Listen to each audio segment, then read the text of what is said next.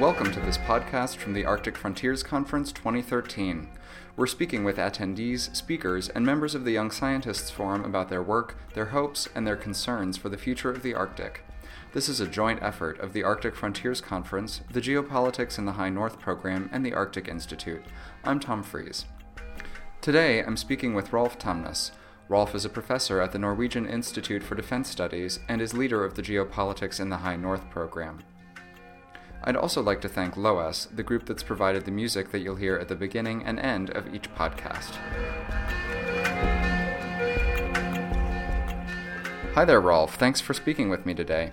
Uh, could I ask you to start us off by talking a little bit about your current research and any plans that you have for the near term future?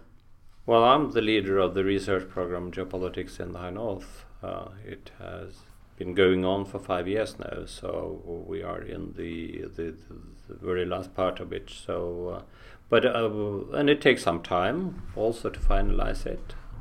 I've been uh, around in in in, in research related to security and the High North for many years. So that's my very very much my key interest. So you said that you've been working in this area of Arctic policy for many years. Can I ask, were there any unexpected steps that you took on the way to your current position?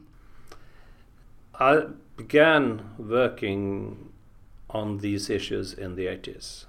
My PhD was published in 91 about the United States and the Cold War in the High North. During those uh, phases, of course, I worked mostly, mostly alone. Then the, came this shift after the turn of the century which opened up for thinking in broader terms. So that uh, led us into the idea of trying to set up a program. So that, uh, from my perspective, was was was a new stage because we we, we from a very individual perspective, I had to spend most of my time trying to coordinate other scholars, and that's quite a challenge your own work focuses on security in the Arctic, which is, of course, one critical component of sort of future models of the region. When you think of the future of the Arctic, what does it look like to you, and what role do you think IFS or your own research could have? One thing I'm very, very fo- focusing very much on is uh, when we're talking about the future, one should have an idea of what the time perspective you have in mind. Are you talking about the next 10 years or the next 50 years? It's important to have that distinction in mind because the changes in the Arctic, they, they, they, they come gradually. So the fundamental shift in the Arctic will might uh, come 40, 50 years from now. And of course, at that stage, uh, the world is very different from today. So it's very hard to envision how the Arctic fits into the bigger picture. The, the, that's what one of the messages I try to, to convey. But as a starting point, and what we I think might take as as as, as the most important premises is that the ice will basically disappear, and in combination with technology, it will make the Arctic very much accessible in the in the course of some some decades. So. Um, that might be a good thing, open up uh, an important waterway, and it might be a zone of peace.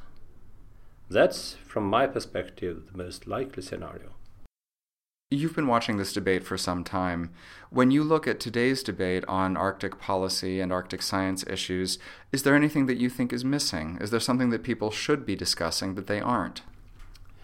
Well, uh, it's my sense that uh, most aspects of the situation in the nor- north are discussed.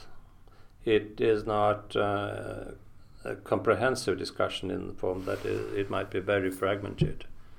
And one effort is uh, should be to, to try to integrate to a larger extent the various components in the discussion. And Arctic Frontiers is one arena for doing that. And that ties nicely in with my last question for you before I let you go. What do you see as the value of events like Arctic Frontiers? Why do you take the time, uh, money, or energy to come up to uh, Tromsø? Well, it's first and foremost a meeting place. Uh, people from, from many countries, from many disciplines, uh, a meeting place uh, involving those who have been around for a while, but uh, even more so that it also fascinates people from that are uh, about to enter into this area of research. So uh, I look very for, much forward to, to, to the contribution by the next generation.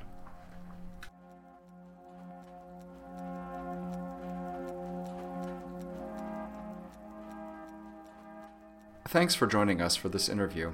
Follow along with the series on iTunes or via our websites arcticfrontiers.com and thearcticinstitute.org. The music you've heard at the beginning and end of this interview is from Loess from their album Wind and Water.